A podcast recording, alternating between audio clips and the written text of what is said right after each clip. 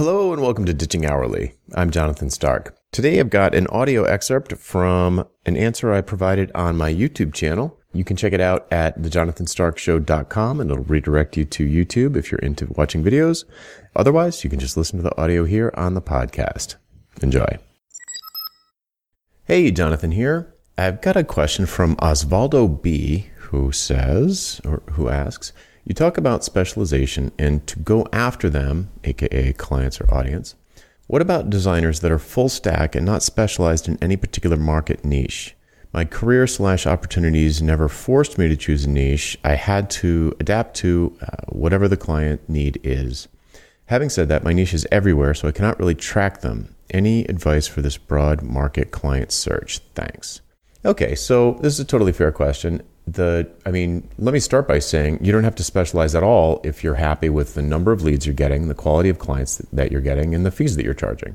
So if you're doing great work for clients you love at high prices, then don't specialize. You don't need to. Some of the big firms that have been around forever, if you look at their websites, they're not specialized at all. They're completely just famous at this point because they've put in 20 years of hard work doing good stuff for huge clients, eventually huge clients, and then it kind of speaks for itself.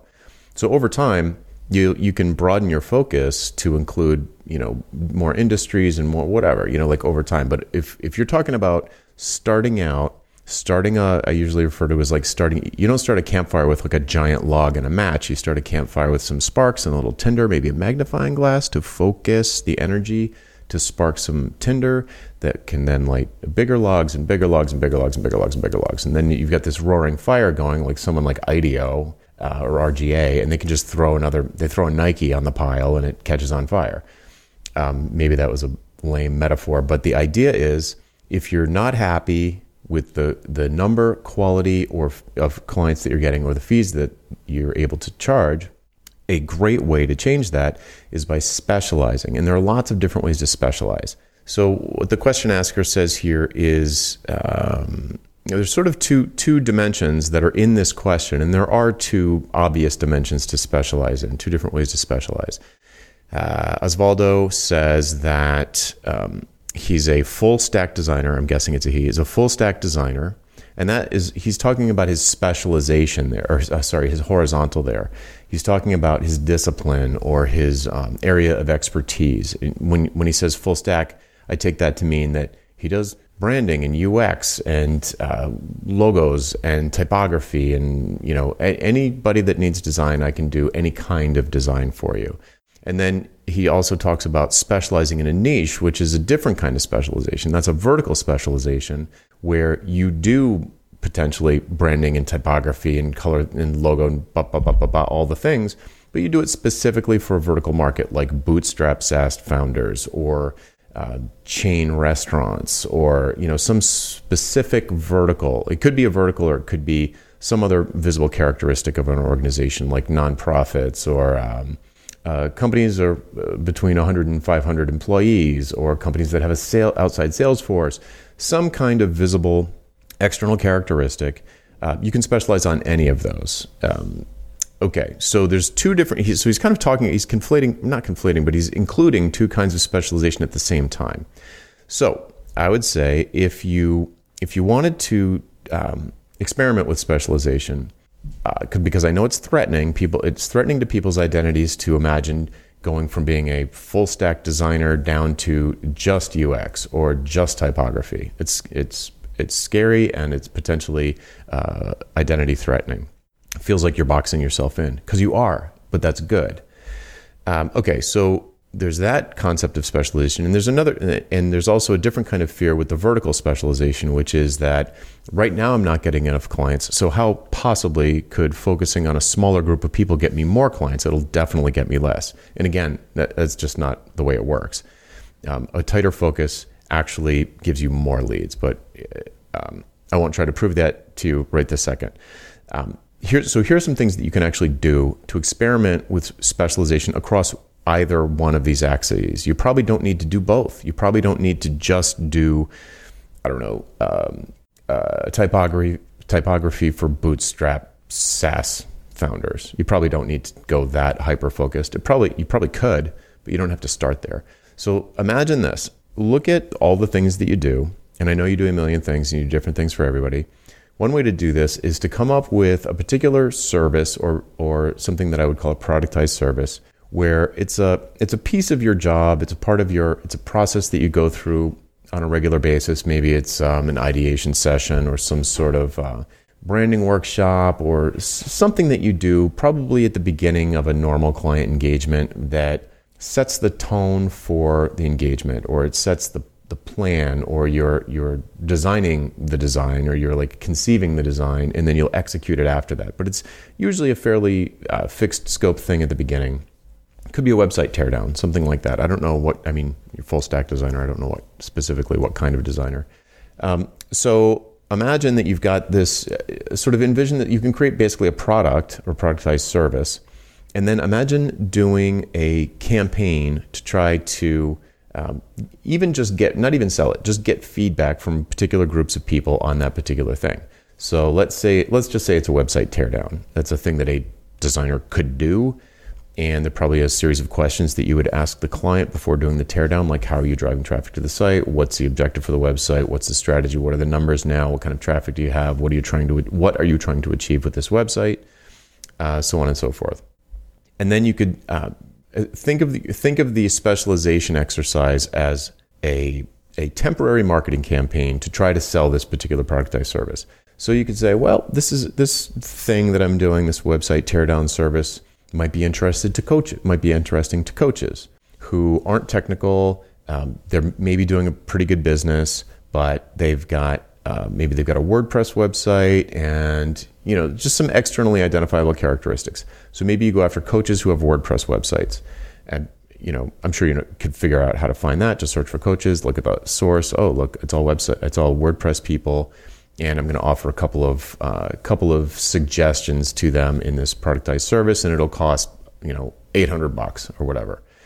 So then you could reach out to them on LinkedIn. You could do direct mail to them. You could call them up. You could say, hey, you know, what would you say if I told you that I could increase your conversions on your website, you know, almost overnight? Or I could tell you what's wrong with your website, or however you want to reach out to these people, whether it's, it could be direct mail, it could be direct phone calls, it could be DMs on LinkedIn. It could be answer bombing in forums that they are hanging out in. But if you pick coaches or coaches who have WordPress websites, immediately all of your marketing gets way easier, because now you know who to talk to. Now you could reach out to your circle of friends and family and say, hey, does anybody know a coach who's got a website or a WordPress website? And I'd love to talk to them about this product that I'm putting together, or I'd like to talk to them about some research that I'm doing. I'd like to talk to them about the challenges that they face in their business from a, you know, digital perspective or something like that. So you immediately can get introductions because you know who you're trying to talk to. When you just say everybody, it's too big, and no one who you talk to or who comes across your offerings is going to have what I call a Rolodex moment. They're not going to come across your website or receive an email from you and think, oh, I should really introduce him to this coach that I know. If it's just everyone, it makes your marketing really hard, because if you specialize in a vertical, it makes it easy for people to introduce you, have good word of mouth, and all that stuff. And then after that campaign is over, you can decide to stay going after coaches, or you can find something adjacent like lawyers. Now I'm going to do lawyers, and I'm going to reach out to a bunch of lawyers. I'm going to do the same thing, and then after that maybe goes well. It doesn't go well. However it goes after that, I'm going to do yoga studios. And you can just pick a campaign and try out the niche, see if it works. It might not. You know, it's. I mean, if there was a silver bullet, I wish there was a silver bullet. I'd be selling silver bullets.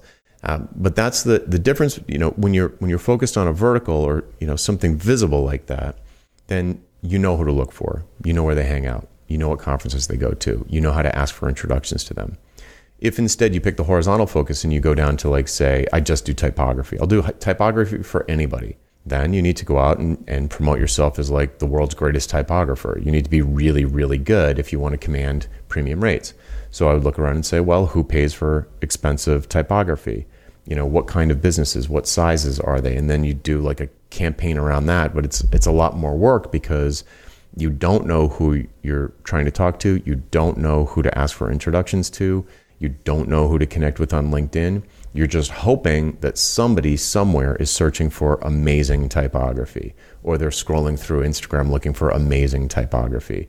If you do that, it's just a lot. I mean, you can do it. Plenty of people do it, but it's just a longer road. I think it's a lot harder. It's more out of your control. You're more prone to competition because, you know, if I'm looking for an amazing typographer, I don't know hardly anything about typography. So I can't tell the difference between someone who's good and someone who's great. So if I'm scrolling through a list and this all looks good to me, I'm just going to pick the cheapest one. You know, so you basically, if you take a horizontal position, you need to kind of become famous. You need to become really, really well known before you're going to attract big clients and you're going to attract higher fees. It works. It's a different kind of path. But I think to wrap this up, the big thing to consider is that you don't have to do both. You could, but I don't think you need to do both. You don't have to do a horizontal specialization like going from full stack designer down to typography and pick a vertical focus like coaches. So like I do typography for coaches. That sounds a little overly specific to me. So hopefully this helps. If you have a question for me, you can #AskJonathan on LinkedIn, Twitter, or YouTube, and we will add it to the queue and I'll answer it as soon as I can. See ya. Hey, Jonathan again. The next time someone asks for your hourly rate, I want you to stop what you're doing and go to valuepricingbootcamp.com to sign up for my free value pricing email course. That URL again is valuepricingbootcamp.com. Hope to see you there. Hey, Jonathan again. Do you have questions about how to improve your business? Things like value pricing your work instead of billing for your time, or positioning yourself as the go-to person in your space. Or maybe productizing your services so you never have to have another awkward sales call or spend hours writing another custom proposal.